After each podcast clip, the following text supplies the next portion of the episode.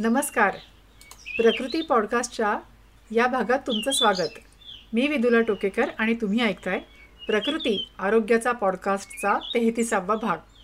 निसर्गाने दिलेले शरीर तंदुरुस्त राखायला निसर्गच मदत करतो आपण त्यात कमीत कमी ढवळाढवळ करायची.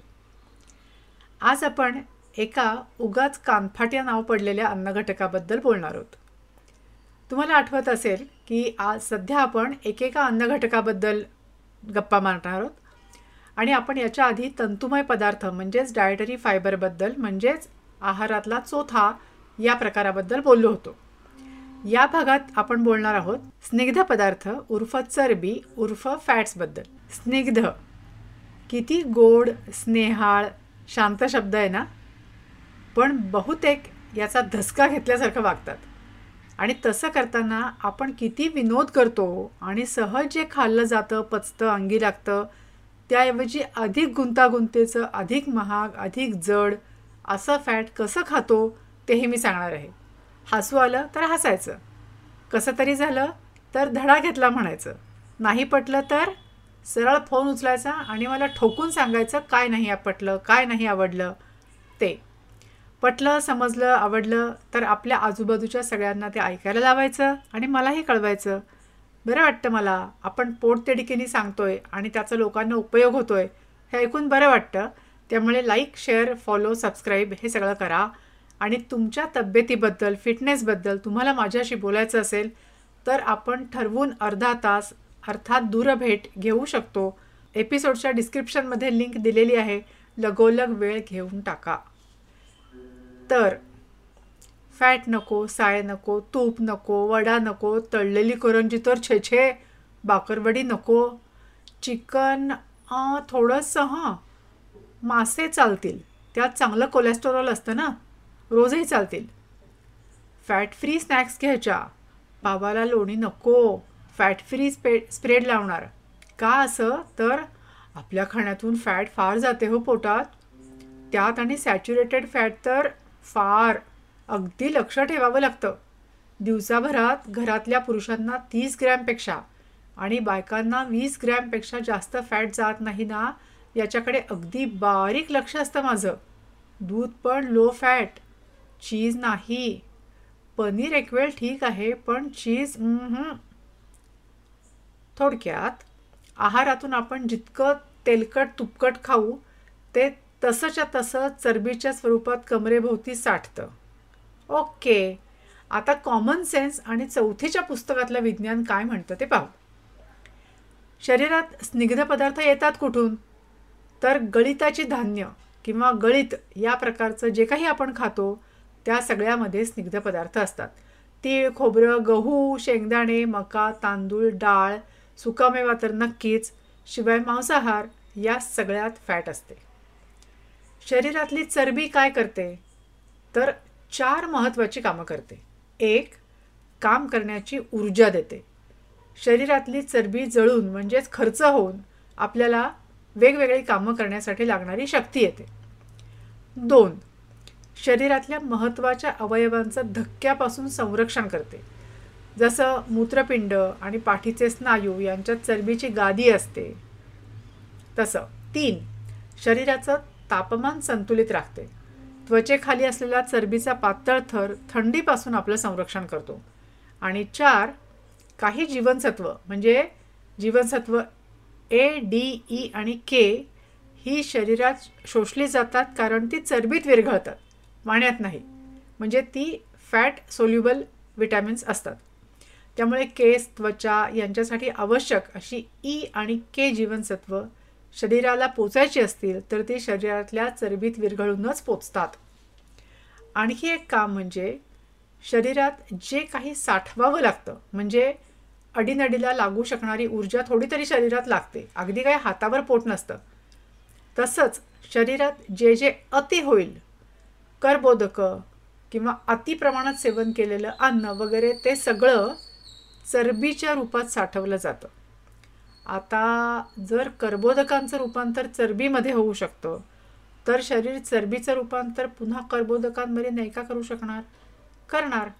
पण त्याच्या नंतर बघूया. मग शरीरातली चरबी म्हणजे आपण खातो ते तेलतूप का? तर नाही. शरीरात साठलेली चरबी म्हणजे आपण खाताना करतो तो कसलाही अतिरेक. जास्तीच्या कॅलरीज म्हणजे जास्त खाणं. जास्तीची प्रथिन होय प्रथिनं अति खाल्ली पचवता आली नाहीत अंगी लागली नाहीत तर त्याची चरबी होते. बघा साठ किलोचा माणूस जाहिरातीत वाचून साठ ग्रॅम प्रथिनं रोज खातो. ती पचतच नाहीत कारण तो असतो बसोबा.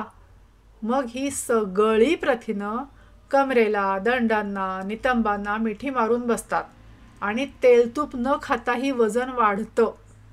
ही प्रथिनं दिसत नाहीत. चार अंड्यांचं आमलेट पौष्टिक वाटतं पण लाडू पेढे खाल्लेले लगेच पापाचे धनी होतात. दोन्हीच्या शरीरात जाऊन चरबीच होणार असते. दोन्ही पोटात भरपूर वेळ पडूनच राहणार असतात. तर लक्षात ठेवण्याची गोष्ट म्हणजे आपण तेलतूप या स्वरूपात खाल्लेलं अन्न आणि शरीरातली साठलेली चरबी या दोन भिन्न गोष्टी आहेत. हे स्निग्ध पदार्थ पोटात गेले की जठरात ते इतर पदार्थांपासून वेगळे होतात. लहान आतड्यात त्याच्यावरती पित्ताची क्रिया होते आणि त्यांचं विघटन होतं. मग त्यातून तयार झालेली फॅटी ॲसिड्स लिम्फ सिस्टीममधून शरीरभर वाहून नेली जातात. मग पेशींची दुरुस्ती ऊर्जा वाढ यांच्यासाठीही वापरली तरी जातात किंवा संसर्गाशी लढण्यासाठी स्वतः लिम्फॅटिक सिस्टीम ही वापरते. किंवा मग न वापरलेली जी फॅटी ॲसिड्स असतात ती ॲडिपोस पेशींच्या स्वरूपात साठवून ठेवली जातात. एकूणच ही प्रक्रिया संथ असते. स्निग्ध पदार्थ पचायला वेळ आणि ऊर्जा जास्त लागते. म्हणून स्निग्ध पदार्थ पोटात गेल्यावर गरगरून सुस्ती येते. मग हा साठा वापरला कुठे जातो? जेव्हा तुम्ही जास्तीची शारीरिक हालचाल करता म्हणजेच व्यायाम करता. मग तो धावणं असेल वजनं उचलणं असेल दोरीवरच्या उड्या पोहणं डोंगर चढणं सायकल चालवणं मैदानी खेळ खेळणं अतिप्रचंड घरकाम किंवा कोणतीही अंग मेहनत हे जेव्हा तुम्ही करता तेव्हा मेंदू या चरबीच्या पुड्या सोडण्याची आज्ञा देतो. मग ही फॅटी ॲसिड्स रक्तप्रवाहात मिसळतात. हृदय फुफ्फुसं आणि स्नायू ती उचलतात. कन्व्हेअर बेल्टवर प्रवासी आपापलं सामान उचलतात की नाही? तसं. आणि मग तिथे ती विघटवून जाळून ऊर्जा मिळवतात. उरलेला भाग उच्छ्वासातल्या कार्बन डायऑक्साईडमधून घामातून किंवा मूत्रावाटे शरीराबाहेर टाकला जातो. आता रिकाम्या पेशी असतात त्या निरुपयोगी असतात. त्या शरीर खाऊन टाकतं आणि पुन्हा नव्याने त्या तयार करत नाही. आधी साठवून मग जाळण्याऐवजी थेट अन्नातूनच फॅटी ॲसिड्स उचलायला सुरुवात होते. अशा रीतीने व्यायामामुळे चरबी घटते. जेव्हा तुम्ही लंघन करता तेव्हाही हा साठा वापरला जातो. शरीराला विश्रांती डेटॉक्स शिवाय साठा कमी करणे एकावर तीन फ्री लंघन केल्याने. आता बघा जास्तीची प्रथिनं कर्बोदकं या सगळ्याचा अतिरेक या ॲडिपॉस पेशींमध्ये चरबीच्या रूपात साठवून ठेवला होता. ऊर्जेची गरज भासली की चरबीचं अद्वैत जळतं आणि ऊर्जा देतं. म्हणजे तुम्ही काहीही खा प्रथिनं कर्बोदकं स्निग्ध पदार्थ सगळं ते पचलं नाही वापरलं गेलं नाही तर त्याची चरबीच होते. आणि ती जाळ्याला निघाली की कशाहीपासून बनलेली असली तरी ऊर्जा देते. लक्षात येत आहे ना? म्हणून मी सुरुवातीला म्हटलं की जे सहज खाल्लं जातं पचतं अंगी लागतं त्याविषयी काहीतरी क्लिष्ट महाग जड खाऊन आपण विनोदाचे धनी होतो. स्निग्ध पदार्थांचा उल्लेख एका गोष्टीशिवाय अगदी अपुरा वाटतो. अशी आपल्याला सवय झालेली आहे. कोणता तो शब्द आणि काय संबंध आहे त्याचा फॅटशी? हे जर तुम्ही ओळखलं तर मला सांगा. त्या गोष्टीचा उल्लेख मी इथे केलेला नाही आहे आणि तुम्ही इथपर्यंत ओळखलं असेल तर या एपिसोडमध्ये त्याचा का उल्लेख केला नसेल याबद्दलचा तुमचा तर्कही मला सांगा. पुन्हा एकदा सांगते स्निग्ध पदार्थांचा उल्लेख एका गोष्टीशिवाय अगदी अपुरा असतो असं आपल्याला वाटतं. म्हणजे स्निग्ध पदार्थ आणि तो शब्द यांची एक जोडीच जणू काही झालेली आहे. तर त्या जोडीतल्या दुसऱ्या शब्दाबद्दल मी या एपिसोडबद्दल काहीच बोललेली नाही आहे त्याचा काय संबंध आहे फॅटशी? तो शब्द कोणता? हे जर का तुम्ही ओळखलं आणि इथपर्यंत जर का तुम्ही ओळखू शकला असलात तर या एपिसोडमध्ये मी त्याचा का उल्लेख केला नाही आहे याच्याबद्दल तुम्ही काहीतरी तर्कही लढवू शकता. तर तो तर्कही मला सांगा. प्रकृतीच्या इन्स्टा पेजवर तुम्ही कळवू शकता. किंवा फेसबुकवर कळवू शकता. लिंक दिलेल्याच आहेत डिस्क्रिप्शनमध्ये तर मला असं वाटतं की saturated unsaturated mono di triglycerides हे सगळं लक्षात ठेवण्यापेक्षा सोपं सांगू का? शरीराला साठवून ठेवावं लागणार नाही ते आणि तेवढंच खावं. सोपं सहजीप असेल असं खावं. त्या त्या चवीचा आस्वाद घेत खावं. म्हणजे आणखी आणखी चमचमीत खाण्याची गरज वाटणार नाही. एक मजेदार निसर्ग विचार. अन्न वस्त्र निवारा या माणसाच्या प्राथमिक गरजा. निसर्गोपचार म्हणतो पृथ्वी आप तेज वायू आकाश या माणसाच्या गरजा याच भाजणीने महत्त्वाच्या. सर्वात जास्त महत्त्व अवकाशाला पोकळीला जी निसर्गात सर्वात जास्त आहे त्या खालोखाल वायू त्या खालोखाल तेज म्हणजे व्यायाम पाण्याची गरज ही त्याच्यानंतर पृथ्वी तत्व म्हणजे अन्नाचा नंबर सगळ्यात शेवटी तो घटक निसर्गात सगळ्यात कमी प्रमाणात. धन्यवाद मंडळी हा एपिसोड शेवटपर्यंत ऐकल्याबद्दल.